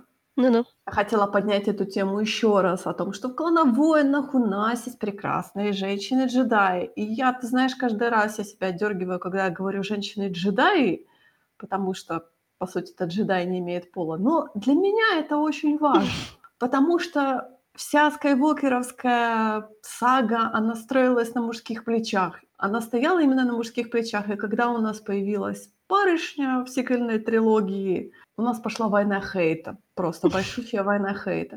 И я думаю о том, что если бы у нас в приквельной трилогии всё-таки появились эти прекрасные женские персонажи, то война бы хейта пошла раньше. Пусть, пусть. Ну да, я понимаю. Понимаешь, мы бы уже, наверное, не мы бы, потому что мне на это приятно смотреть. Мне на самом деле на это обидно смотреть, потому что если бы в двухтысячных годах мы видели бы этих женщин-джедаев, то сейчас бы вообще этого вопроса бы не было. Ну, а может, и был бы, знаешь, Асоку тогда тоже ненавидели, поэтому, you know. Я не знаю, я смотрю на Люминару, я смотрю на Асоку, я смотрю на Баррис, я смотрю на Шакти, я смотрю на... Uh, я забыла, как его зовут. Вентрес, конечно же. Да, я смотрю на Секуру, у меня просто душа радуется на самом деле. Потому что такие прекрасные персонажи. И мне их очень не хватает именно в муви-версии. Мне кажется, что всё-таки, знаешь, клоновойны, они очень получили малое распространение. Ну ты учти какой-то специфи- специфический мультсериал на самом деле, ну правда. И большинство тех людей, которые считают себя фанатами «Звездных войн», они смотрели только фильмы, и они не видят этих персонажей. И мне кажется, нам нужно кричать на каждом шагу о том, что смотрите, какие у нас прекрасные женщины-джедаи. Слушай, мы стараемся. Ну, представляешь, как тяжело уговорить людей смотреть «Клоновые войны». Ну, ты знаешь, ты была из этих людей. Я знаю. Но я согласилась легко на самом деле. Через два года. Да, легко, через два года. Ты меня не уговаривала о том, что у нас тут есть женщины, у нас тут есть Люминара. Надо да, было вот видишь, видишь, я учусь уговаривать. Я, конечно, очень хороша в этом, но мне ещё много чему нужно научиться. Ты знаешь, если бы, наверное, ты мне показала Люминару, я бы сказала, да, я согласна смотреть. Можно мне весь сериал про неё, пожалуйста? Я не знаю, каждая серия с ней — это для меня какая-то радость, потому что она такая прекрасная. Я готова ей просто оды петь. Я не знаю. Мне, наверное, ты знаешь, вот именно мне не хватает таких персонажей в муви-версии. У нас нету, у нас нету хороших женских персонажей в муви-версии, хороших женских джедаев персонажей в муви-версии. Я понимаю, тебе нравится, что она мастер, Что она не, что она не, не наш плаки протагонист, да, она как бы солидная, взрослая, в позиции силы и прочее, прочее, она прочее. Уверенная, она, да. Да, она в силе, она, она знает то, что она делает, она никому не уступает, и мне это очень нравится. Это сильный женский персонаж. Мне это хочется видеть. Мне хочется видеть, понимаешь? Мне не хочется видеть, например, в муви-версии, да, у нас есть женский персонаж, женский персонаж Джедай, но она молодая, она неопытная, она еще у нее еще ну, да, это, это, это, у нее это, нет это, это, это не твой типаж протагониста, я да, так чувствую. Мне, мне нет уверенности. Ты слишком взрослая для таких. Мне хочется именно уверенного персонажа увидеть. Я понимаю. Я жду, я, я говорю, я готова, я готова кричать о том, что нужно смотреть «Клоновые войны», потому что там есть женские, уверенные женские персонажи, взрослые. Это то, что, то, что нужно. Сейчас, по крайней мере, мне, как взрослому человеку, это то, что нужно. Я понимаю, что Асока немножко, она мне сейчас пока еще раздражает, потому что она молодая и неопытная. Да, но ты знаешь, что она... Несколько... А, ты, да, ты, ты не знаешь. Но она, в общем, тоже будет такая взрослая. Потом. В реблах. Потом. Да, да. Поэтому, поэтому я сейчас концентрируюсь более на таких, на взрослых, уверенных в себе персонажей, которые мы знаем, как закончен, но от этого они... Они становятся только лучше, они как выдержанное вино. Да, мой ран закончился. Я вот заметила, что Люминара держала карту, как... Там ты была такая же карта, знаешь, вот как в Fallen Order чисто. Когда они смотрели на, ну, типа, план свой составляли. Такая трехмерная карта.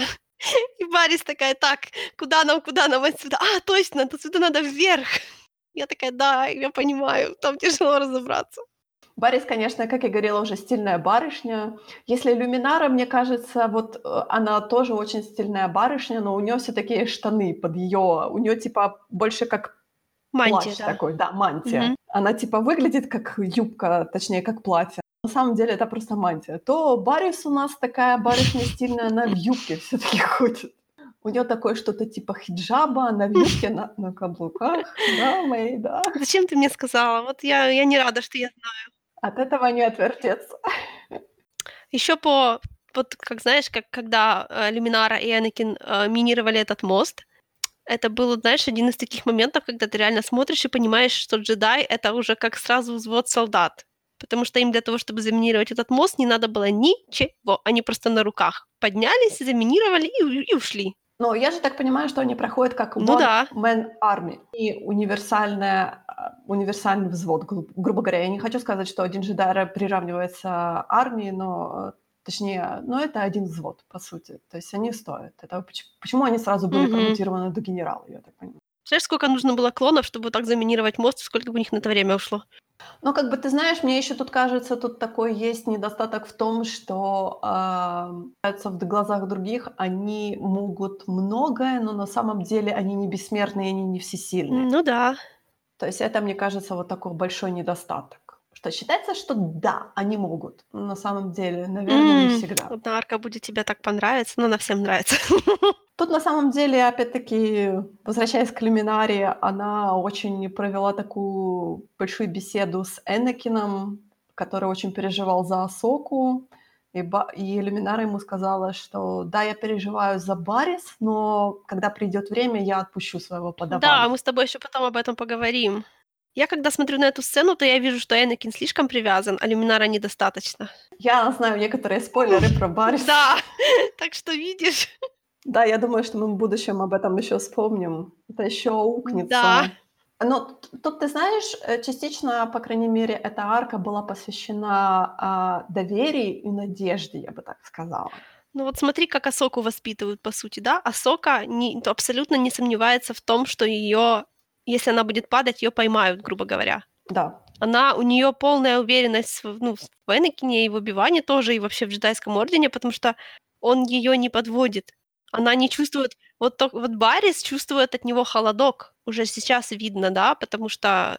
Потому что Энакин был готов за Асоку металл голыми руками гнуть, да, понимаешь? А Люминара сказала, ну, если надо, то она умерла, окей. И мы, конечно, понимаем, что Люминара не... Ну, она не... Это, это неплохое отношение, да. Но это немножечко недостаточно. То есть у Баррис нету вот этой подушки безопасности в ощущениях. И это, конечно, приводит к плохим вещам. Ну да, Баррис говорит Асоке, что твой мастер никогда не теряет, не терял надежду.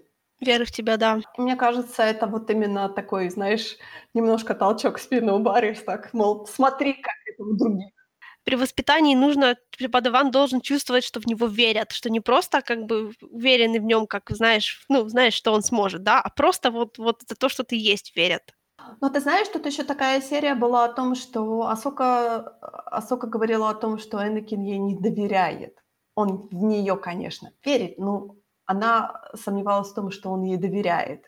Она, понимаешь, вот мне кажется, что она-то, конечно, думает, но она же нам ошибается, потому что мы про него знаем больше, потому что это, это же наоборот. Он её не хочет, он не хочет ею рисковать, потому что он боится её потерять. Знаешь, это тот же элемент ревности, разве нет? Да. Ну, не то чтобы... Ну, знаешь, ревность. Если, если ты умрёшь, мне будет очень плохо. Но это, это же не совсем ревность. Э, зависимость тогда, может быть. Ну, да. Я не знаю, как так сказать, но мне кажется, это можно провести параллель, так как он зависим от э, любви Падме, так он зависим от, э, наверное, от своего подавана. Ну, по сути, да. То есть у него есть хорошие отношения, которые он не хочет потерять. Точно так же он будет не хотеть терять... Не хотеть терять спойлер. спойлер, не хотеть терять как бы поддержку Палпатина того же, да, то есть он угу. хочет, чтобы у него всё было. Вот опять-таки, да, знаешь, поддержка хорошо, но валидация — это плохо. Ну, то есть он очень зависим от окружающих, мы можем сказать так. Да, потому что он боится всех потерять. Да. Причём он не просто боится, знаешь, вот по-человечески, а это у него прямо такая болезненная боязнь.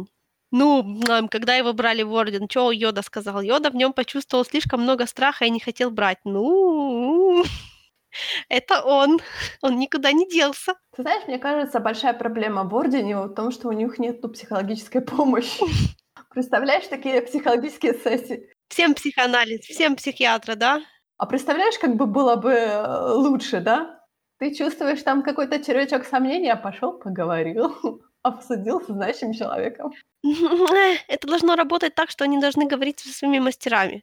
И в принципе, в принципе, при, ну то есть м- мастер должен быть уже достаточно как бы, ну да, то есть иметь как бы запас мудрости, чтобы мочь дать такой совет. Но, допустим, вот это обычно работает, обычно, но не всегда. Потому что, например, когда Энакин разговаривал с Йодой в третьем эпизоде, на нём не сработало уже. Потому что Энакин... Ну, эх, Энакин, Энакин. И когда Энакин пытался поговорить с Оби-Ваном, это тоже не сработало. Ну, почему не сработало? Потому что Энакин видит в Оби-Ване отцовскую фигуру, а не мастера.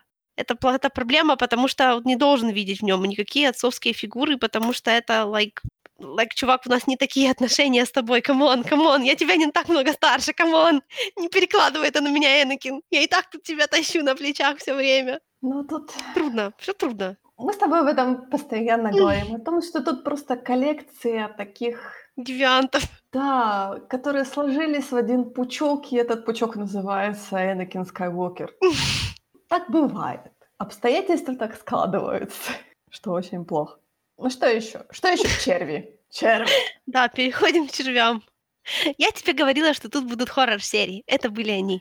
Нет, подожди, мы говорим про предыдущую серию, где Люминара поехала за Поглом, да? Ну, там тоже был хоррор, знаешь ли. Ну, там... Там было да. меньше, но всё равно. Ну, там были, там джампскеры были, всё такое. Вот это вот лабиринт, знаешь, в котором всех, укра... всех кушают, всё такое. Там, на самом деле, был отвратительный момент с Оби-Ваном, в котором проснулся учёный и такой, типа, мол, нет-нет, я хочу посмотреть. Да не, ну он же, тяну, он же, типа, тяну, он же, это, тянул время. Всё равно это выглядело в глазах Люминара, это было, нет-нет, давай так не делай. Ну, то есть Оби-Ван-то, конечно, следовал своему плану, но то, что... Энакин же не знал, что это его план, по-моему, или знал? Да, да, не, по-моему, не знал. Не знал, да, то есть и он был готов ему позволить. Это, конечно, немного неловко получилось. Это очень странно. Я не знаю, почему Оби-Ван не тряс... Точнее, почему Энакин не тряс Оби-Вана и не кричал, что делаешь, идиот, надо спасать. Ну, ты, пони... ты знаешь, почему. Да, в Энакине тоже проснулся интерес, типа, мол, ой, а что же будет? Интересно Да, но в Энакине искренне, наверное. Оби-Ван играл, а этот так, а? Я переживала за Люминару. У Люминары, по-моему, уже паника началась, она такая лёгкая. Люминара такая вот немножко так, что, простите? Мне не нравится, я хочу отсюда уйти, пожалуйста. Ну, а черви у нас продолжили сосуществование в следующей Нет, серии. Ты заметила, что Оби-Ван всё-таки применил дипломатию? ты знаешь, применил дипломатию, потому что мои, э, мой отряд занимал позицию. На самом деле, все-таки у него какой-то ученый интерес был, потому что он х- хотел сохранить этого червя. Он же кричал на Энакина, типа, мол, не дави его, я хочу его. Не, ну, знаешь, он был прав, как бы, на самом-то деле. Потому что им все равно пришлось в результате исследовать этих червей, чтобы знать, как от них избавиться. Если бы они сразу, если бы у них сразу был червь, то столько людей бы не успело пострадать от них, потому что это, короче, цепочка стала бы короче. Один клон вообще погиб ни за что, ни про что. Совершенно ужасной графической внезапной смертью. Эта дымящаяся дыра была, знаешь, немного так... По-моему, там не один клон. Там, по-моему, клонов погибло больше, чем один. Я имею, виду, тот, я имею в виду того, который... А, ну, те... Не, таких, наверное, тоже захавали. Что ты думаешь? Не-не-не-не. Они их убили, по-моему. На что бы они их убили? Я не знаю. Вот, кстати, это был странный момент, потому что когда, типа, клон с червем пробрался на корабль, он, получается, заразил там какую-то команду, а потом, а потом они начали заражать потихоньку других клонов. Было ограниченное количество червей, может? Ну, по-моему, да, он там, типа, рюкзак же пронёс какой-то, mm-hmm. то есть, и пилотова не убили. Mm-hmm. Я так и не поняла, почему. То есть они, по идее, должны были состыковаться с, со станцией, чтобы, может быть, больше захватить людей, но так странно, они же летели, типа, на станцию слишком быстро. То есть там, знаешь, какие-то странные довольно-таки серии. То есть и вообще черви, я так понимаю, же королева вроде как погибла. То есть кто этими червями управляет? Это, знаешь, э, спойлер-алерт, эта арка про королеву, она еще будет продолжаться долго. Она еще будет в Ребелах, а потом еще и в комиксах. Угу. Потому с ними тут все немного, ну, так, только подразнили чуть-чуть. Да. Потому что, я говорю, мне показалось, что королева погибла, но при этом черви как-то... То есть слишком много, знаешь, таких моментов, которые я бы усомнилась. Нет, понимаешь, просто тут прикол в том, что, я так понимаю, вот исходя из моих будущих великих мудрых знаний, да, почему они так хотели сбежать с этой планеты? Потому что их здесь начали уничтожать. Им нужно было куда-то... То есть вот эти вот черви, то, что слушай, не захватывали, это же типа временное, наверное. Они бы, наверное, хотели найти себе уютное местечко, ну, типа, ну, и снова там, ну, начать новую колонию. Потому что вопрос э, истребления геоносианцев — это большой вопрос, вот, как я сказала, уже в Ребелах, а потом в комиксах. Потому что их такие реально истребили, и, наверное, королева хотела просто сбежать. Ну, хотя бы обеспечить выживаемость своего вида, вот так. Ну, я так понимаю, что для того, чтобы... Для того, чтобы как бы сбежать, то нужно найти новую королеву. Получается, черви как чужие вырастают, что ли? Ну, я думаю, что рано или поздно из них бы выросло что-то, ну, как нормальные геоносианцы, знаешь. Я, я не помню, как это работает, я не, пос... я не почитала. То есть по плану чужого, да, получается? Ну, наверное, да. Вылупляется что-то другое, которое потом вырастает в геоносианскую королеву, которая потом высиживает эти... Я уже плохо помню. Вопрос королевы в комиксах был такой богатый. Я вообще реально не помню, что там с ней было. Там вроде была уже новая королева. Ну, я говорю, потому что старую уже вроде как убили. Если это, если это работает как любой хайв, то они могут просто... Ну, то есть новая королева будет просто в новом... Ну, новый рой, новая королева, понимаешь? Короче, намешали тут всё. Мне, кстати, понравилось, как Асока такая, типа, не могу спать, пошли кушать. Да, это было очень big mood. Мне кажется, это мой, это мой мут. Но опять-таки, очень хороший был разговор Асоки с Баррис о том, что вот бо- она больше воин, чем миротворец, потому что она вот большую часть своего, получается... жизни. Активного подаванства, можно да так сказать. Да и вообще жизни. Да, и жизнь она провела на войне. То есть она уже не знает, как вернуться в эту мирную жизнь, она уже не помнит, как мирная жизнь выглядит. Да, она, вот ей волнует. Непонятна разница между воинами и миротворцами. Это очень валидный вопрос. На самом деле была очень хорошая серия, потому что, во-первых, у нас такой форшадовинг Ордера шестьдесят шесть. Да, вот этот момент, восстали, что... Да. Это, понимаешь, когда личинки вселяются, нам сказали, что они начинают знать то, что знают их хосты. И эти личинки уже получили доступ к... тому, к чему, ну, клоны эти, они же на самом деле, у них, в них есть запрограммированы убить джедаев. И эта фраза «Кто, как не мы, знает, как избавиться от джедаев». От джедаев, да. да Блин, это было... у меня такие мурашки побежали от этого, потому что эти личинки знали. Сами клоны не знают еще, а эти личинки уже могли получить доступ к этому знанию. Это, это очень такая серия, такая страшная не в том плане, не в плане ужастика, а в плане вот именно психологически ты, ты знаешь эти все такие, знаешь, моменты, на которые нужно смотреть. И то, как Энакин допрашивает Погла, когда играет этот марш. Все говорят, имперский марш, я говорю, тема Вейдера. Мне что... кажется, что это like, первый раз, когда вообще в «Клоновых войнах», я могу ошибаться, но, по-моему, раньше не играла по-моему, тема я Вейдера. Я тоже не слышала. Mm-mm. А тут уже реально вот Энакин под тему Вейдера. Но тогда, знаешь, у меня довольно-таки дурацкий вопрос. По идее же джедаи должны чувствовать темную сторону. Они я тебе говорю, они ее тут все время чувствуют. Призрачная угроза. Тут у них везде, они все время чувствуют, что есть где-то темная сторона. Но она такая evasive, она где-то есть, мы не, не можем понять, что это. Они чувствуют. Ну, понимаешь, Энакин ступил, грубо говоря, одной ногой туда. То есть оно должно быть очень жирная такая нить. Но три джедая было на этом корабле, и никто не почувствовал. Притом не самые слабые, не подаванные, это были именно мастера, которые должны были вот эту жирноту увидеть. Ну, знаешь, это всё так немножечко спорно, потому что на самом деле вот какие нюансы они могут почувствовать, это ещё большой вопрос. А то, знаешь, вон, понимаешь, вспомним Кайла, да, который, когда его Лея ещё не родила, там уже тёмная сторона, это самое. И что, кто-то так особо... Ну, что-то там такое вроде бы, да, но кто его знает, понимаешь? То есть оно такое... Тёмная сторона не такая, как, не такая жирная, как тебе кажется, я думаю. Я понимаю, что как бы сила, она... сила, она одинаковая, что для джедаев, что для сикхов. К тому же, слушай, к тому же он всё равно руководствовался не... Ну, не то чтобы эгоистичными, прямо совсем мотивами. Но, опять-таки, это мы говорим о том, что он руководствовался мотивами спасти Асоку. Это у него всё-таки играл именно его эгоизм, мне кажется. Ну, типа, да, но, знаешь, желание спасти жизнь, это как бы вот... Это такой момент... Это, конечно, знаешь, с точки зрения его как бы в целом развития, это, это шаг. Мы знаем, что это большой шаг. Но вот чтобы прямо так они почувствовали... Ну, они могли бы почувствовать, если бы произошло что-то такое, знаешь, разрушительное. Когда кто-то умирает, когда что-то погибает, да? А тут уже ещё ничего такого не произошло. Никто не умер, ничего такого. Но он как бы душил Погла. Он отнимал ну у него жизнь. Ну и что? Он Баррис тоже душила Асоку и ничего... Никого это так особо не тронуло. К тому же он же его не задушил ещё. И... Он, же... он же не хотел его задушить, он хотел, чтобы он говорил. К тому же Погл сто процентов жив и здоров. Да, я понимаю, что Погл сто процентов жил... жив и здоров, но мне вот не нравится то, что никто этого не прочувствовал, никто не прибежал, никто не сказал. Если бы это можно было просто так почувствовать, никто бы никогда не упал. Я понимаю, это, ты знаешь, это... Психологически сложный процесс, а не то, что, знаешь... Пришёл, споткнулся и упал. Все сразу почувствовали. Это вот этот плот-армор, как называется. А почему никто? А потому что. Потому что плот у нас.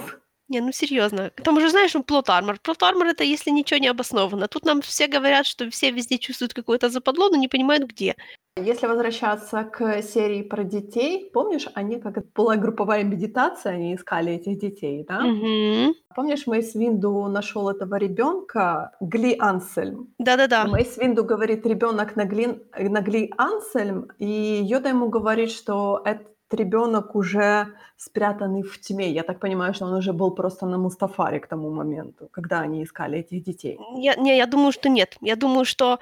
Это тоже момент, что будущее постоянно в движении, да? Uh-huh. Если он уже спрятан в тьме, значит, его уже не имеет смысла сейчас идти туда спасать, потому что его там уже нет, там уже нет возможности его спасти. Но я говорю, что он уже был, наверное, на тот момент украден и был уже на Мустафаре. Украден, да, что, но не факт, да. Что, не факт, что на Мустафаре, но украден уже точно. То есть его жизнь уже пошла по дорожке, которая начала вести его, ну, грубо говоря, на Мустафар. На тёмную сторону. А то, что они тогда это всё чувствовали, это они специально смотрели. То есть нужно... Вот тебе, знаешь, вот, вот ты мыслишь как Палпатин. Потому что Палпатин как раз хотел бы и знать, чтобы была армия force-sensitive шпионов, которая бы всё время чувствовала, кто где, куда тыкается, на какую сторону. Да, мне просто... Я, я тебе говорила, я тебе говорила, я тебя жалела в том, что я слабо понимаю джедаев, понимаешь? Мне очень... мне очень сложно понять именно, как это всё работает. Я подразумеваю, что, наверное, я всё-таки вижу их как сисинами, а на самом деле нет. Я об этом постоянно говорю, о том, что все их воспринимают как сисинами, а на самом деле это Господи, абсолютно не так. Теперь я делаю то же самое. Теперь ты литерали люк. Я с ними... То есть я их слабо понимаю до сих пор. Эпизод десятый подкаста по «Клоновым войнам». На, я била. Джедаи не всесильные, я не понимаю. Я не понимаю, почему так происходит. Как вы могли меня так подвести?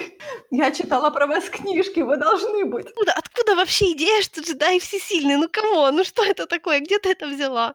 Положи каку. Космические колдуны. Маги, извините, маги. Но они позиционируют себя так. Тот, кто думает, что всесилен, он, начнёт, он тут же упадёт в тёмную сторону. Ну, то есть вот это примерно так работает. Если начинаешь думать, что ты всесилен, то это всё, это тебя, ты потерян. Начинаешь преследовать фальшивого идола. Я говорю, ну они позиционируют себя как такие. Они позиционируют они себя. Ну, ну кто из них себя позиционирует? Вот объясни мне. Ну, я не знаю. Нет, никто ничего такого не обещал. Окей. Мне нужно провести большую лекцию о том, что джедаи, они вот такие вот, на это и запомнила. Да-да-да, конечно, я записываю, я всё записываю. Ты знаешь, записываю. Это такой вот, реально, я чувствую, такой когнитивный диссонанс был у тех, кто, знаешь, посмотрел оригинальную трилогию, а потом Люкас начинал выпускать приквелы, и там джедаи, оказывается, не всесильные, рыцари на белом коне, просто все в белом стоят, и все офигенные, все остальные, like, знаешь, мусор, они на самом деле просто, like, нормальные люди, просто которые, конечно, очень клёвые, но не всесильные. Это да, это, наверное, спокойнее вот это... Спокойнее надо к этому относиться, понимаешь? Если кто-то ещё ни разу не облажался, то это означает, что ты слишком мало про этого человека знаешь. Ты знаешь, на самом деле тут для меня, по крайней мере, нету такой чётко очерченной границы, что могут джедаи, что не могут джедаи. Ну, в этом-то весь смысл. Технически, ну, то есть, по идее, джедаи могут, наверное, всё. Ну, то есть, сила, она, знаешь, у неё нет, как бы, лимита вообще в принципе. Просто способности конкретных индивидуумов, они как бы ограничены психическими, я не знаю, психическим состоянием, я хотела сказать, но я не знаю, мозгом этих индивидуумов, степенью их веры. Это я, я, я просто сама себе противоречу, потому что я говорю, что все остальные воспринимают джедаев всесильными, а на самом деле нет. И я то же самое делаю. Я воспринимаю их всесильными, а на самом деле нет. Но я в моём мозгу это не могу как-то... Это вот... такой, ну, это такой мета-подход, потому что, like, ты понимаешь, ты, ты как и обычный житель, житель галактики, ты знаешь про джедаев сначала понаслышке, как ты знала в оригинальной трилогии, да, а теперь ты начинаешь узнавать их ближе, и у тебя когнитивный диссонанс, потому что вещь номер пятьдесят один, о которой, о которой Оби-Ван немножечко приврал. Немножечко. Это так. Оби-Ван, я тебя, конечно, люблю, но больше так не делай. С определённой точки зрения, моя... Поэтому я говорю, я говорю, что я не могу, например, я никогда себя не позиционировала, например, в, вот при просмотре этих муви-саги, я никогда себе не хотела быть джедаем, потому что... Знаешь, я как-то очень быстро поняла, что меня бы джедаи не взяли. Во мне слишком много страха. Это ужасная идея. Это вполне нормально для нас, чего-то бояться. Мне кажется, наоборот, если ты чего-то не боишься, это очень странно. Плохой сценарий. Я, с одной стороны, ужасно мегаломаньячная, то есть во мне есть такие мегаломаньяческие нотки, а с другой стороны, я очень сильно боюсь. Это просто такой рецепт ситха, вот реально. Я бы не пошла. Я знаю, что во мне есть слишком много хаоса, мне нельзя давать слишком много власти. У тебя бы просто, у тебя бы просто был зелёный меч. Тебя не интересует власть. Ну, ты знаешь, я бы, наверное, слишком много, слишком много разрушения приносила бы. Да нет. Какие разрушения? Какой джедай один может принести разрушения? Вот объясни мне. Да они бы тебя потом, если бы, если бы не понравилось, как что делаешь, они бы тебя отправили на какую-то работу, которая бы тебе подходила. Что ты просто не была бы, знаешь, like my, ну вот, я не знаю, как это правильно сказать, рыцарем бы не была, а была бы кем-то другим. И проявляла бы там свои стороны, все стороны. Я говорю, я знаю, что во мне слишком много терпения. Это я знаю, что меня, чтобы вывести из себя, это нужно очень-очень постараться. Ну видишь, какая отличная джедайская черта. Ну всё, на этом всё. И много хаоса в моей жизни, да. Я люблю нести хаос в жизнь людей, других. По-моему, это не, по-моему, у тебя это не так работает. У тебя в жизни просто царит абсолютный порядок, и ты просто фантазируешь о хаосе, потому что у тебя вообще нету. Да. Это ужасно. Я фантазирую о хаосе. Ты меня раскрыла. Ты заметила, что Оби-Ван даже королеву эту самую Геоносисе начал кадрить немножечко сначала по привычке? Вот сволочь. Мне кажется, это у него у него этот э, тумблер никогда не выключается. Да. Я вот, честно говоря, не вижу, что, чтобы он флиртовал с Энакином. То есть у него этот тумблер выключен на Энакина. Ну, я знаю, есть люди, которые с тобой бы не согласились, но я тоже этого не вижу. Я этого не вижу. Я, кстати, не, уви- не увидела, честно говоря, этого с Люминарой, потому что у Люминары у него такое, у него э, как к старшему, знаешь, такое... Знаешь, такое... я увидела это с Мейсом Винду. Я, наверное, туда не смотрела. Я все время смотрю. Хотя нет, была же вот эта сцена, когда они вдвоем сказали Энакину, мол, ты подал эту идею, иди, докладывай Палпатину. Да. Вот там, вот там, я, да, я согласна с тобой. Но, но к Люминаре у него, мне кажется, уважение больше, чем флиртом. И она бы, наверное, она бы ему не позволила, наверное, флиртовать. Она, наверное, в какой-то момент ему сказала «отвянь». Знаешь, такой, я думаю да. просто, что они как бы друга очень давно знают. Этот как бы не то, чтобы поезд давно ушел, ну вот знаешь... У него это больше на, на, как это, на новые личности включается. Или на новые, или на те, которые ему это как бы позволяют. Да, так продолжают. О, интересно, интересно. А, а с Энакином я вот не вижу. И мне кажется, и, и с Асокой тоже. Асока для него ну, слишком ребенок. Еще не хватало. Звоните девять один один. Не, ну меня очень на самом деле радует то, что вот как бы у нас тут как бы женский персонаж на первом плане, и никакой романтики вообще нету, зато есть like, два папы. Да, кстати, у меня такое ощущение, что вот как бы Асока подаван у них двоих. Ну да, потому типа Потому что да. она постоянно, она тоже к Оби-Вану, она так мастер, именно как к учителю она к нему относится. У них какие-то, знаешь, как три поколения как будто. Оби-Ван сразу стал дедушкой. Ну можно ли считать Оби-Вана, ну как-то он ну, слишком молодой дедушка, я бы сказала. Ну он уже с бородой. Ну он пытается, наверное, как-то отличиться ну, ему от Энакина. Сколько, сколько, сколько ему лет? Ну уже тридцатник ему есть. Ты понимаешь, Энакину двадцать, а Асоке лайк четырнадцать. Конечно, он дедушка. Молодой флиртующий дедушка. Я говорю, ну он к Асоке очень легко так относится. Он, у него нету привязанности к Асоке. Вот как Энакин демонстрирует вот эту большую привязанность и большой страх за Асоку. Да, страх. Есть такое, есть. Вот страх, у да. этого нет. Он так пофигистически на нее так, типа, мол, не, это твоя забота, Энакин, это твоя забота. Оби-Ван просто, ну, он, он, он, как бы это сказать, он в этом плане душевно здоров. Вот, вот и все. Я не знаю, не то чтобы он, знаешь, он ее любит. Но он к этому не относится, знаешь, как, как, как вот... Это для него не болезненная любовь, а такая нормальная. Здорово, просто нормальная да. такая вертикальная любовь. Как к ученику. Да. Нормально, абсолютно нормально воспринять. Любые падения — это урок. Только не падение в темную силу. Да, и она тоже. Ну, короче, наш клановой носки марафон продолжается. На следующей неделе у нас добавляется... Наверное, мы закончим второй сезон? Скажи мне, пожалуйста. Или, как всегда, мы оставим часть второго сезона и уйдем в третий сезон или, или даже в четвертый? Ну, я не знаю, так сложно сказать. Окей. Ну, допустим, Хорошо. допустим, мы можем досмотреть до... Просто, понимаешь, мы сейчас вот буквально еще немножечко серии, и мы начнем вле... просто влетим в огромный кусок мандалорской истории. Да! И она, понимаешь, она длинная. Кстати. Она такая да. длинная. Дарт Мол появляется. Дарт Мол еще не скоро появляется. А. Не знаю. Не. Простите, простите. Я сама больше всех жду. Сатин, Бо, Дартвоч, Дартвоч. Дартвоч. Я жду, я жду. Мандалорская арка.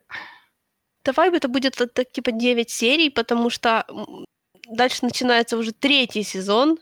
Хотя оно потом опять все равно будет немножко поскакивать. И во второй, и в первый даже, я смотрю, вон. Ну, все равно, хотя бы примерно так. Ну, короче, марафон, наш клановой носки марафон продолжается. А на сегодня мы говорим пока.